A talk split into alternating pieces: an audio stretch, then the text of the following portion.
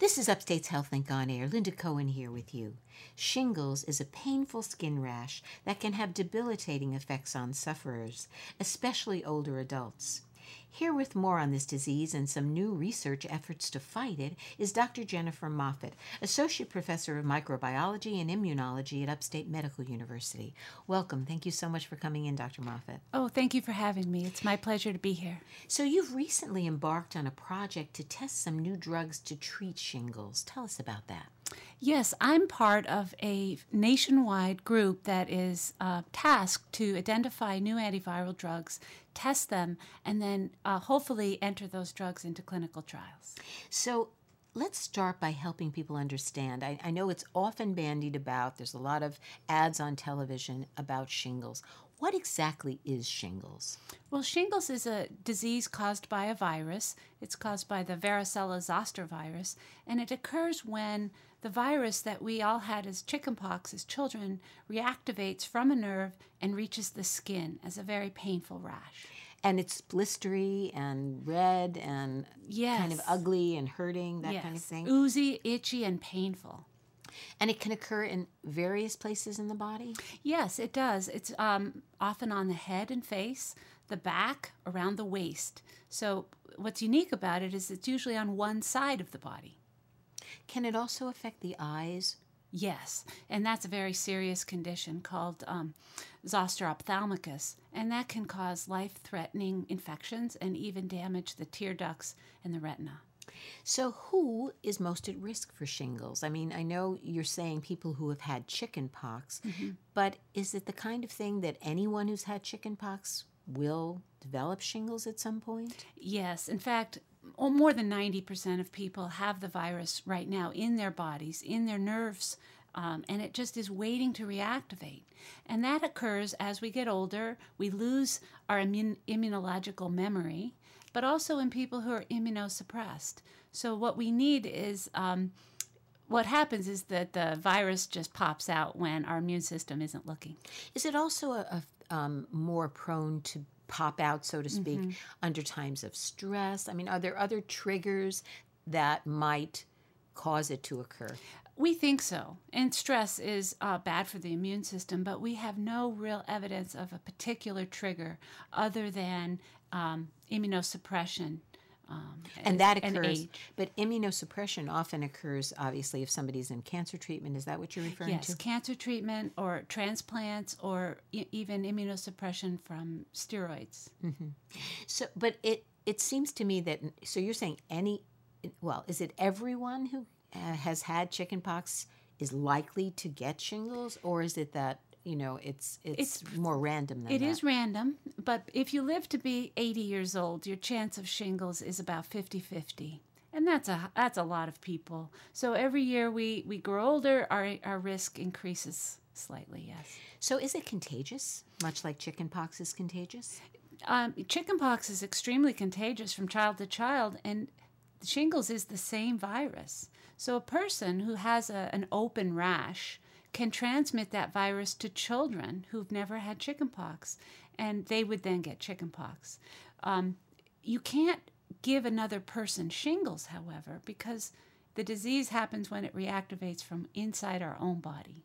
So it's a little bit different than having chickenpox per se. Yes. But what you're saying is it's it's the virus can be shed yes. and then picked up by someone who is basically has had no um, immunization. That's right. But tell us if but children are immunized today routinely. Yes. We're very lucky in this country that um, that we have a live vaccine called Varivax, and this is given to kids at about 12 months old.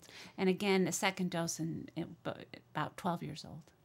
So, what currently, how do we treat shingles? In other words, what is the, the treatment of choice for mm. shingles today? The best outcome would be to know that you have shingles early, within three days or so of that rash, and to get acyclovir. It's a very easy drug to take, and it comes in several versions. Um, Valtrex and Famvir are very good other uh, names for this drug, and if it's taken early, it does reduce the duration of the rash, and most importantly, that severe pain syndrome that can linger for months. That's called postherpetic neuralgia, and the drugs are so important for uh, preventing that. Are there other drugs that you also take, like for pain, pain medication type drugs, along with it? Um, of course, you can take all the over the counter pain drugs, but in fact, this is not an easy pain syndrome to treat because it's coming from inside the nerve. And so, normal pain relievers don't help a lot, and neither do narcotics. How about something like Lyrica, which has been Yeah. said to be a drug that is. Lyrica is given, or gabapentin, the Neurontin. Those really act on the nerve itself.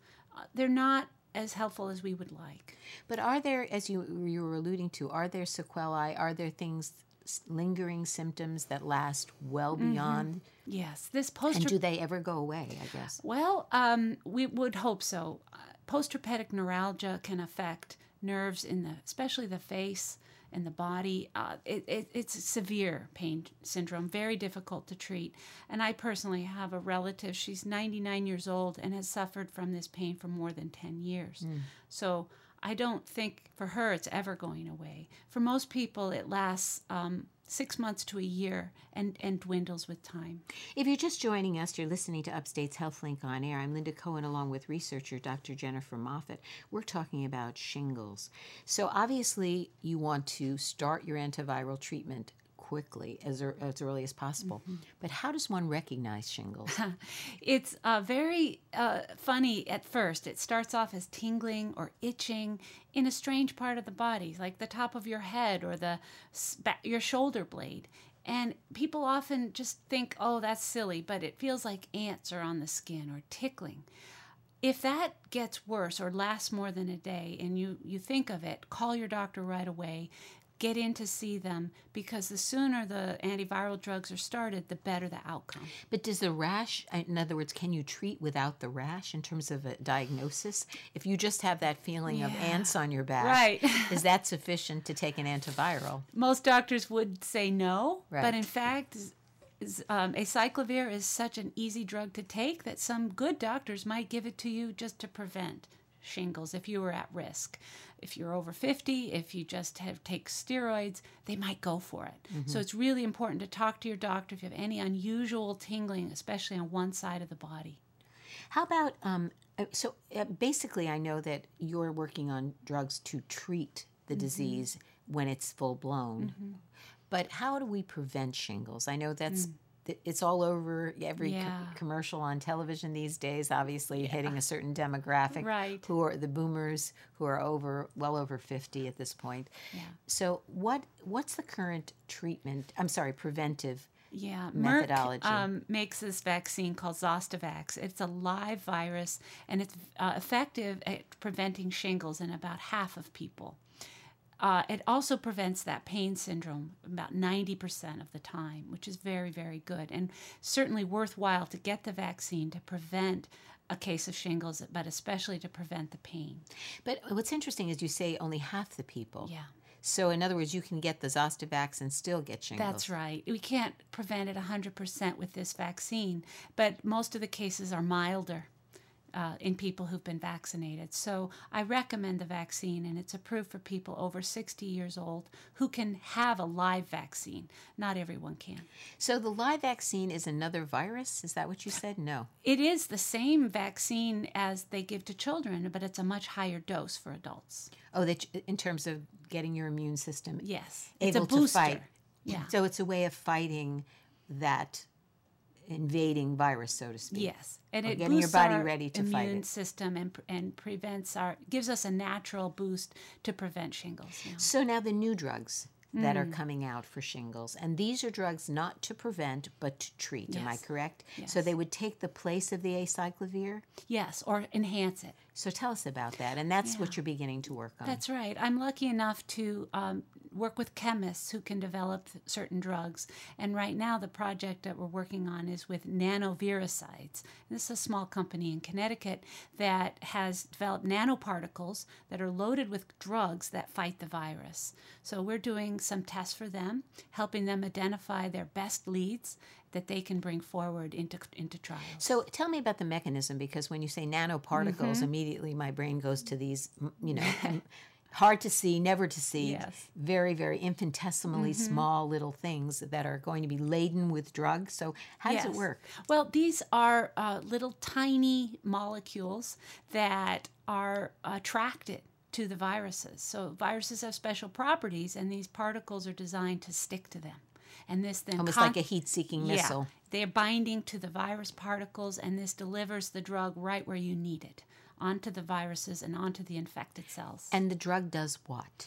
the drug will stop the virus from growing and from you know making its life cycle complete and this blocks it in time for our own defenses to come clear out that virus So basically, it would not be given as a preventive meth- methodology. No. It would be given when shingles sh- showed up, much Yes. like you would give the acyclovir. yes acyclovir is given as a pill but what we're looking for is something that can be applied right to the rash right on top of the virus and that's something we don't have right now So that would be the kind of thing if you had it. Let's say you had a, a rash, full blown Mm-hmm. rash, in various parts of your body. You would put it on all over, uh, everywhere the rash showed itself. Is that the goal? Yeah, we would just try to create some kind of topical treatment, an ointment or a lotion, a gel that could be put right onto the rash.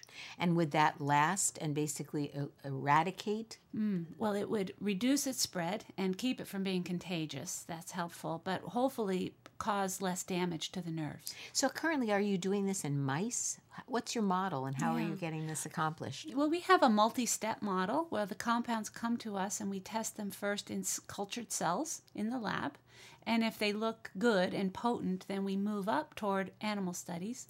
And we use mice because they're mammals, and then we can study how the drug behaves in a in a warm-blooded mammal. So we use a um, couple dozen mice and we test them there.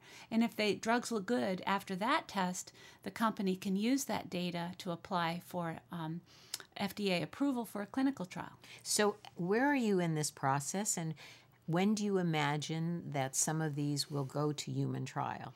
Well, we've been lucky to be involved with some compounds that aren't currently in clinical trials. Are not? They Yeah. are. Oh, they are. Yes. For one of them, I'm very pleased, is called NMCT, and it is in clinical trials in Canada right now for shingles. Wow. And we've found a way to apply it as a lotion, and in fact, a patent was filed for that um, process. Wow. So we're excited to be part of that. That is very exciting. Will you be continuing to look for other drugs, or would this, if this is, seems to be the winner out of the uh, out of these, will this be the one that you run with, so to speak? Um, I'm hopeful that my pipeline of drugs will always be full because that makes research exciting. But it's also important because viruses change very quickly, and we're always going to need. They're ahead of us all yes. the time. they mutate quickly, and we always need more drugs waiting in the wings because some people don't do well on certain drugs and need another one, and sometimes the virus changes and we need another drug. Very quickly, how did you get involved in shingles and why? Oh, and back in the 90s, I um, joined a lab and learned to really focus on this virus. That's when I was at Stanford University as a postdoc. And for some reason, it just captured my attention, and I've been going with it ever since. So you'll continue to work in shingles then? That's, Certainly. That's where you really hope to work. Yes. Well, I have to thank you so much for coming in and sharing all this with me. I mean, bottom line, just give us a last Mm-hmm. bottom line. What do people need to know for shingles then if you're going to give advice? We're all at risk. Watch out for strange feelings, get treatment early, and get the vaccine. Especially after you've turned 60. Yes. Thank you so much. My guest has been Dr. Jennifer Moffat. She's Associate Professor of Microbiology and Immunology at Upstate Medical University. I'm Linda Cohen. You're listening to Upstate's HealthLink on Air.